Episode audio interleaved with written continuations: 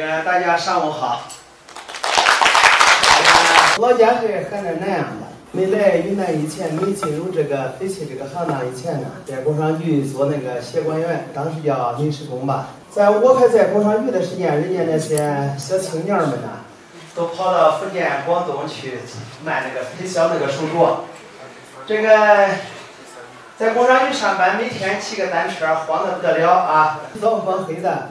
呃，拿那个白来几十块钱，当时的那个情况，你看人家都盖了小楼了，呃，感觉到这个就是说这个形势，当时改革开放这个形势很快，觉得走出去应该比在家好，这就扔掉工作，就背上东西就下瑞丽了。当瑞丽当时的工商瑞丽的工商局，他那边还没有内地这边好像是改革开放那个程度高，他不给卖。不给卖咋办呢？就找着熟人儿，呃，到工商局里给人家讲一下道理，把这个工作做一下，大家一起做了一下，哎，这个事儿就后来就让摆摊，就在边贸街摆摊儿。后来随着改革开放这个程度啊，就是的深化，呃，形势越来越好，呃，大家可能兜里也有钱了，这个这个废弃的这个就抬头了。刚开始时间那些华侨华人们。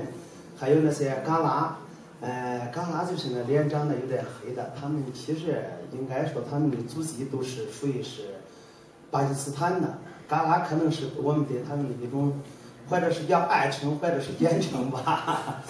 满街都是这种人，那个旅游的形势也很好，瑞丽满街都是广东团，这个生意挺好。到九三年的时间，这个珠宝街啊，基本上就是说，呃。就开就开建了，那个是形势都已经实际是，呃，经营这一波人推住推住政府在走，就建了珠宝街了，就后来就在珠宝街经营。这一行以前就是说卖，哎，赌玉也好，卖这些青玉也好，卖这些汉白玉也好，这一波人后来就转转到这个翡翠，呃，这个行当，一直到现在。这说说话一路走来，这个就三十年，这个。